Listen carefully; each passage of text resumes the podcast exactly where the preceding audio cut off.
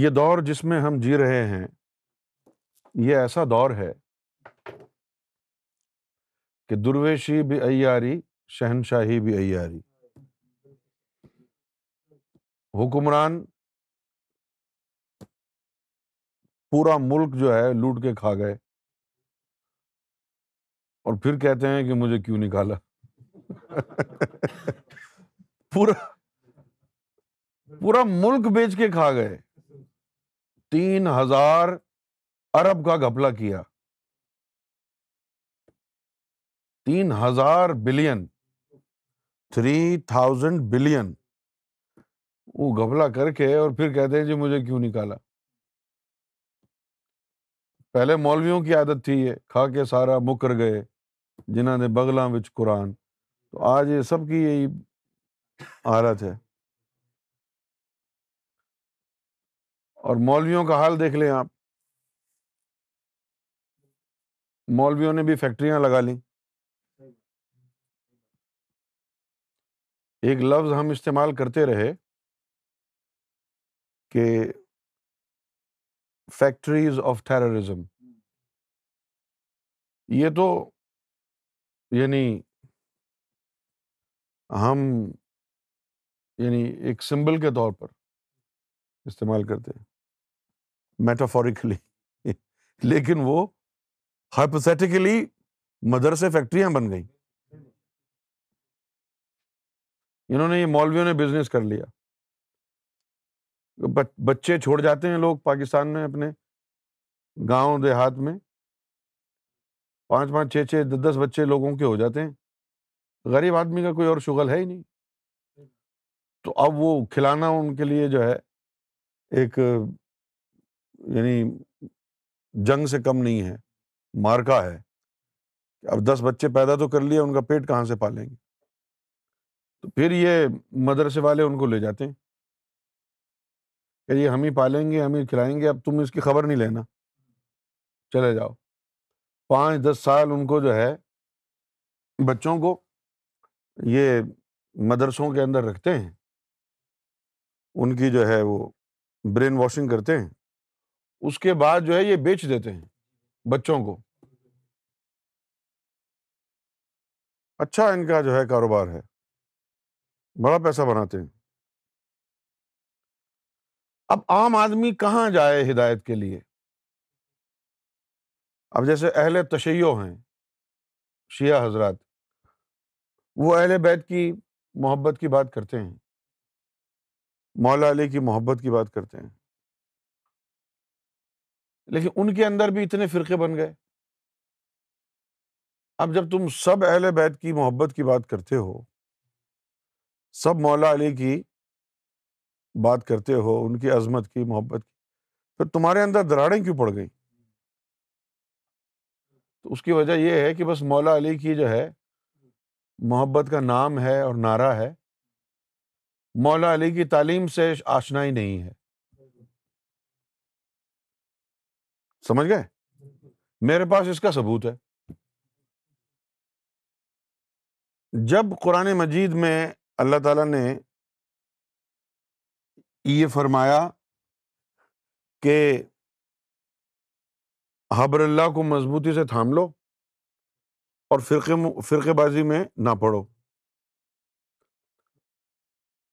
تو مولا علی کے اقوال موجود ہیں جس میں مولا علی نے اس حبل اللہ کے حوالے سے گفتگو کرتے ہوئے فرمایا کہ میں حبل اللہ ہوں۔ سمجھ گئے؟ فرض کیا اب شیعہ جو ہیں، اہل تشیع، وہ مولا علی کے متوالے ہیں، چاہنے والے ہیں۔ ہم بھی اپنے آپ کو مولا علی کے در کا کتا سمجھتے ہیں۔ لیکن ان کا بھی دعویٰ ہے کہ وہ مولا علی کو بہت زیادہ پیار کرتے ہیں۔ صحیح؟ باقی فرقوں کو اسلام میں جو ہے ان کو چھوڑ دیں آپ۔ صرف اہل تشیع کو رکھ لیں۔ اس وقت۔ اگر تمہارا مولا علی سے تعلق جڑ گیا ہوتا، تو تہل و تشیع کا جو فرقہ ہے، وہ ایک ہی رہتا، بتیس فرقے مزید نہ بنتے۔ قرآن میں لکھا ہے کہ اگر حبر اللہ کو تھاما ہوا ہے تو پھر فرقوں میں نہیں بٹو گے۔ آپ سمجھ گئے ہیں میں کیا کہہ رہا ہوں؟ میں یہ کہہ رہا ہوں کہ اگر اہل تشیع کا جو دعویٰ ہے مولا علی کی محبت کا وہ سو فیصد درست ہوتا۔ وہ واقعتاً مولا علی سے باطنی تعلق اگر رکھتے ہوتے تو پھر کبھی بھی اہل تشیع مزید فرقوں میں تقسیم نہیں ہوتے۔ یعنی شیعہ عوام جو ہے، اس میں بھی کم و بیش بتیس فرقے ہیں۔ کم و بیش۔ اور سب مولا علی کی محبت کی بات کرتے ہیں۔ اس کے باوجود بھی فرقوں میں بٹے ہوئے ہیں۔ مولا علی فرماتے ہیں کہ میں حبر اللہ ہوں۔ اب اگر انہوں نے مولا علی کو پکڑا ہوا ہوتا ان معنوں میں، جن معنوں میں اللہ اور اس کے رسول کے نزدیک اور مولا علی کے نزدیک پکڑا جانا چاہیے، تو شیعہ حضرات میں کوئی فرقہ نہ ہوتا۔ تو ہمارے جو اہل و تشیع حضرات ہیں، یہ بھی، جو بھی ان کا دعویٰ ہے اہل بیت سے محبت کا، یہ زبانی دعویٰ ہے۔ اور مولا علی کی محبت کا جو دعویٰ ہے، وہ بھی زبانی ہے۔ ماتم کرنا، اپنا سر کھول دینا سینا کو بھی کرنا۔ تلوار لے کے یوم عاشورہ کے دن اپنے سر کی دو کلاشیں نکال دینا، یہ سب بہت آسان کام ہے۔ مرد کا بچہ وہ ہے جس نے اپنے لطیفہ نفس کو سدھار کر پاک کر لیا۔ یہ آسان کام نہیں ہے۔ اپنی نفی سیلف نگیشن یہ کام مردوں کا ہے۔ اس لیے کوئی اس طرف نہیں آتا ہے۔ آسان آسان کام کی طرف چلے جاتے ہیں۔ اسی طرح نماز ہے کہ امام حسین رضی اللہ تعالیٰ عنہ علیہ السلاۃ والسلام نے کربلا کے میدان میں بھی نماز پڑھی۔ وہ اس لیے نہیں کہ فرض سمجھ کے پڑھی، وہ اس لیے کہ اس میں یار کا دیدار ہوتا تھا۔ تو اس دور میں جس میں ہم رہ رہے ہیں، درویشی بھی ایاری شہنشاہی بھی ایاری اب آپ بریلویوں کی طرف چلے جائیں۔ بریلوی جو ہیں، بریلوی حضرات، یہ بھی بس الٹی سیدھی چیزوں میں لگے ہوئے ہیں۔ یہ بھی اندر سے خالی ہیں۔ کہنے کو غوث اعظم کا یوم بھی مناتے ہیں لیکن یوم منانے سے کیا ہوتا ہے؟ عید میلاد النبی بھی تو مناتے ہیں نا ان سے تو بڑا کوئی یوم ہی نہیں ہے۔ غوث اعظم کے یوم بھی مناتے ہیں بابا فرید کے بھی خواجہ صاحب کے بھی یوم مناتے ہیں۔ سب کچھ کرتے ہیں لیکن فائدہ کیا ہے؟ نہ تو غوث اعظم کی تعلیم پر عمل پیرا ہوئے اور نہ غوث اعظم کی تعلیم کا پتہ۔ آپ دیکھیں اس دور میں غوث اعظم کی تعلیم کا جو سب سے بڑا چیمپئن ہے، وہ طاہر القادری ہے۔ غوث اعظم کی جو تعلیمات ہیں، ان کی جو مین تھیم ہے، وہ ذکر قلب ہے۔ اور طاہر القادری صاحب ذکر قلب کے جو ہے وہ منکر ہیں کہ ایسی کوئی چیز ہی نہیں ہوتی زمانے میں۔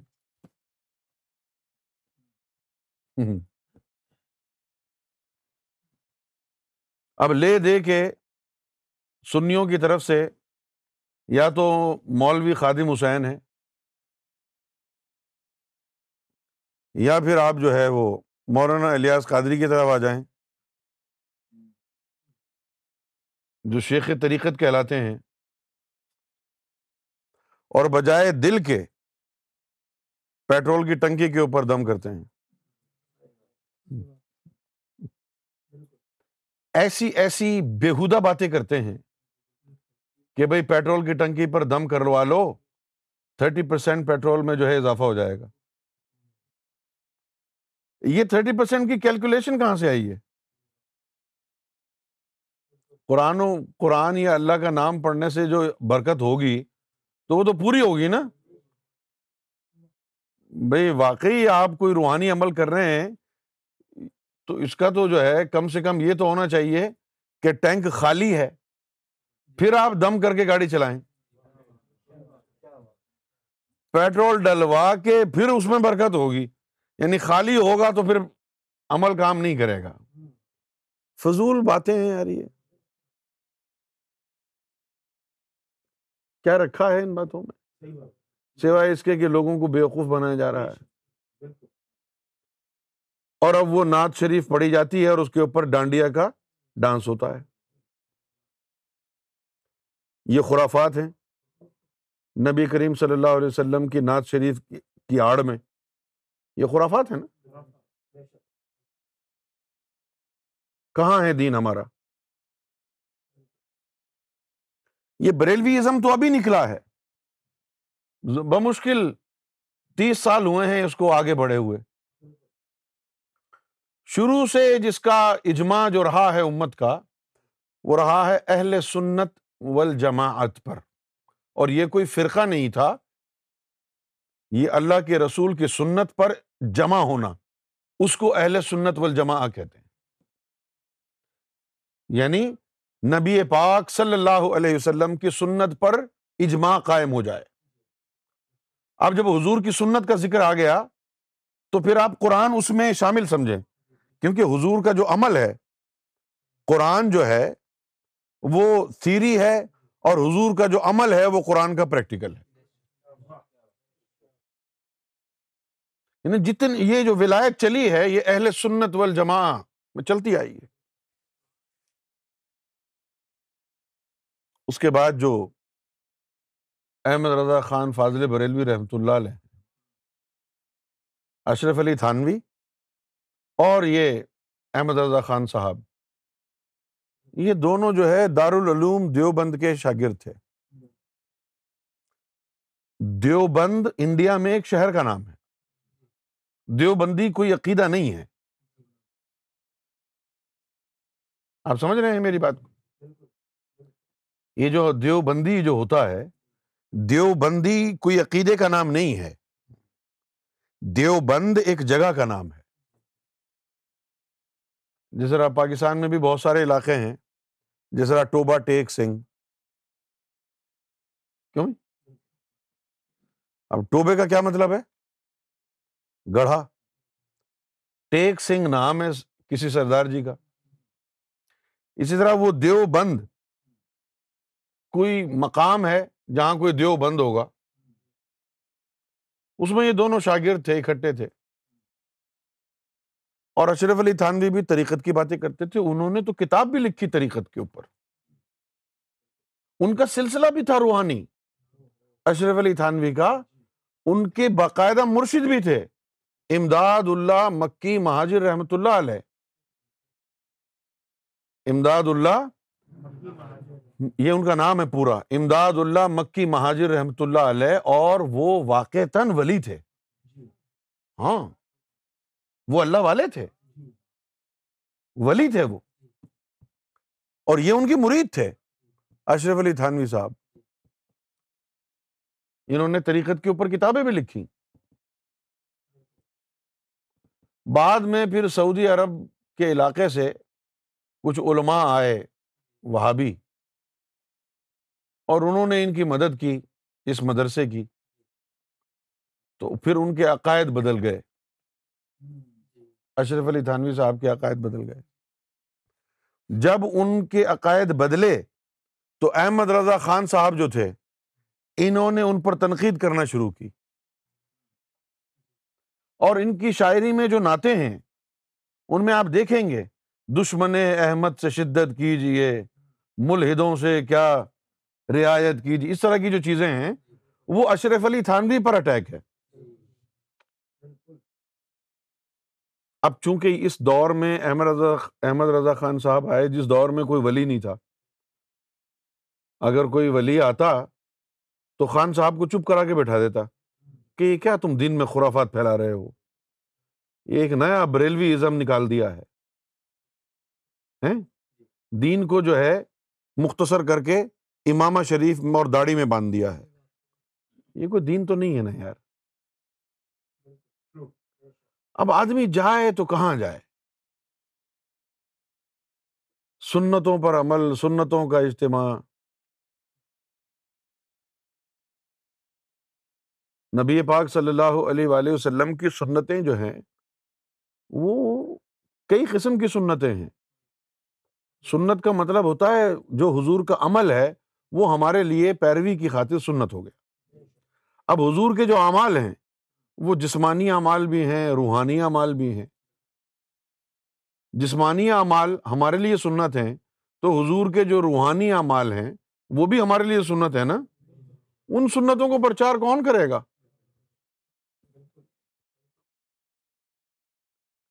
ایک حدیث کو لے کے بہت آگے چلے یہ۔ کہ جس نے میری ایک سنت کو زندہ کیا اس کو سو شہیدوں کا ثواب ملے گا۔ تو انہوں نے جو ہے وہ داڑیاں رکھوانا شروع کر دی۔ داڑھی تو مری نہیں تھی سنت۔ داڑھی تو بہت سے لوگوں نے رکھی ہوئی تھی۔ تو یہ سنت فوت تو نہیں ہوئی نا؟ امام شریف بھی بہت سے لوگ باندھتے تھے۔ یہ سنت بھی فوت نہیں ہوئی نا؟ وہ سنت کو زندہ کرے گا اس کو سو شہیدوں کا شواب ملے گا۔ تو پھر اس کا مطلب ہوا کہ وہ سنت فوت ہو چکی ہے۔ وہ سنت جو ہے، وہ پریکٹس میں نہیں ہے، کوئی بھی پریکٹس نہیں کر رہا۔ اگر پوری آبادی آبادی میں سے ایک دو آدمی بھی پریکٹس کر رہے ہوں، تو اس سنت کو مردہ نہیں کہا جا سکتا۔ مردہ سنت وہ ہوگی کہ جس سنت پر پوری کائنات میں ایک انسان بھی عمل پیرا نہیں ہوگا۔ وہ سنت جو ہے، مردہ کہلائے گی۔ تو ایسی سنت کو زندہ کرنے والے کو سو شہیدوں کا ثواب ہوگا۔ انہوں نے وہ امامہ اور داڑھی شریف کی سنت بنا کے خوب پھیلایا۔ لیکن وہ سنت کون سی تھی جو فوت ہو گئی تھی؟ وہ سنت تھی کہ آپ صلی اللہ علیہ وسلم نے فرمایا کہ ہماری آنکھیں سوتی ہیں، ہمارے دل نہیں سوتے۔ دل ہر وقت اللہ اللہ کرتا رہتا ہے۔ یہ ذکر قلب والی سنت کے بارے میں کہا تھا کہ یہ جو دل کی اندر اللہ اللہ ہر وقت ہوتی ہے، یہ والی سنت جو ہے، اس پر عمل ہو۔ وہ ذکر قلب ناپید ہو گیا، نایاب ہو گیا۔ سیدنا گور شاہی نے اس سنت کو زندہ فرمایا۔ سیدنا گور شاہی نے اس سنت کو زندہ فرمایا آپ نے۔ اور ایسا زندہ فرمایا، ہائے ہائے ہائے ہائے۔ ایسا زندہ فرمایا کہ آج ہر ایرا غیرا نہ تو خیرا ذکر قلب کے گن گا رہا ہے۔ ہر ایرا غیرا نہ تو خیرا کہہ رہا ہے جی آؤ مجھ سے ذکر لے لو۔ ابھی تیس سال پہلے کوئی واقف نہیں تھا کہ دل بھی اللہ اللہ کر سکتا ہے۔ یہ سرکار گور شاہی نے نبی پاک صلی اللہ علیہ وسلم کے قلب کا بیدار ہونے والی سنت کیا زندہ کی کہ لوگوں نے اب اس کو کاروبار بنا لیا؟ یہ واحد سنت ہے جو پورے دین میں اگر ایک یہ سنت اپنا لی جائے پورے دین میں سے صرف یہ ایک سنت اپنا لی جائے کہ قلب آپ کا منور ہو جائے، دل میں اللہ کا نام داخل ہو جائے۔ دل کی دھڑکنوں میں اللہ کا نام اور نور اتر جائے۔ صرف یہ ایک سنت پر اگر آپ عمل پیرا ہو جائیں تو باقی پورے دین کو یہ ایک سنت زندہ کر دے گی۔ نہیں۔ بخاری شریف کی حدیث ہے کہ اے بنی آدم، تیرے جسم میں گوشت کا ایک لوتھڑا ایسا ہے کہ اگر اس کی اصلاح ہو جائے تو تیرے پورے جسم کی اصلاح ہو جائے گی۔ اور اگر وہی فساد میں مبتلا رہے تو پورا جسم فساد میں مبتلا رہے گا۔ یاد رکھ، وہ تیرا قلب ہے۔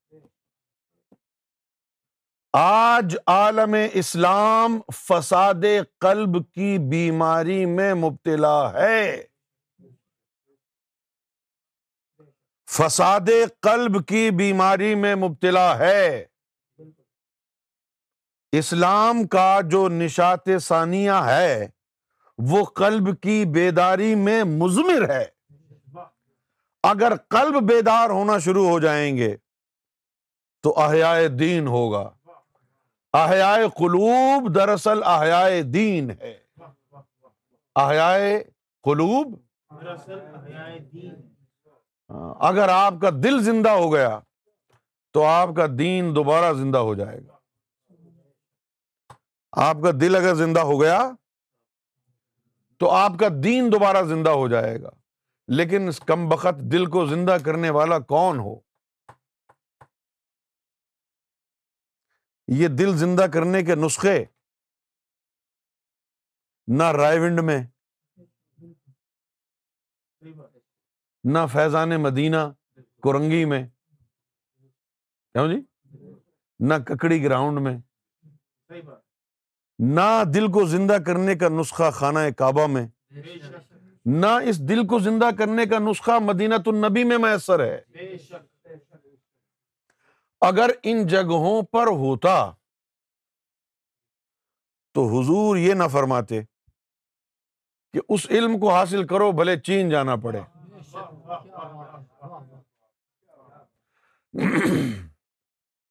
اگر وہ قرآن مجید کی تلاوت سے دل زندہ ہو جاتا تو یہ کیوں کہتے کہ بھلے چین جانا پڑے جاؤ؟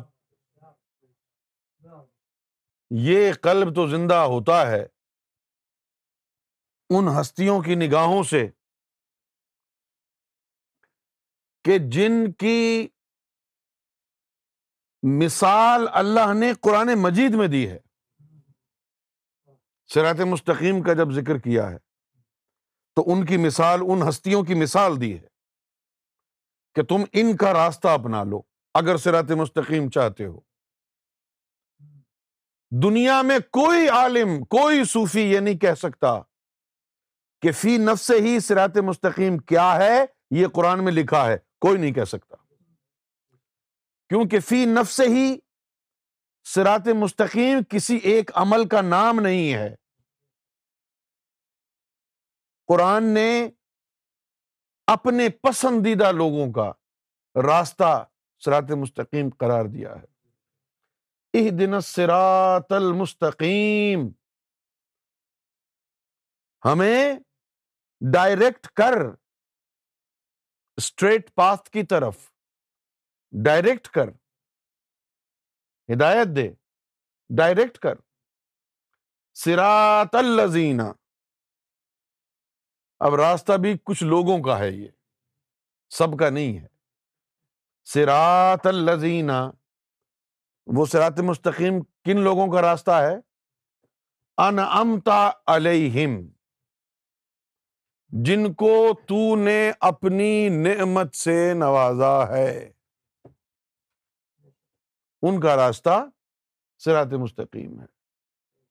غیر المغدوب علیہم۔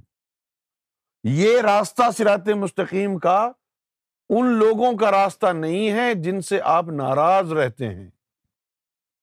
جن پر اللہ کو غصہ آتا ہے نا سرات مستقیم ان کا راستہ نہیں ہے۔ جن پر اللہ کو غصہ آتا ہے۔ ان کا راستہ نہیں ہے۔ اب اللہ تعالی کو غصہ کیوں آتا ہے؟ کن پر آتا ہے؟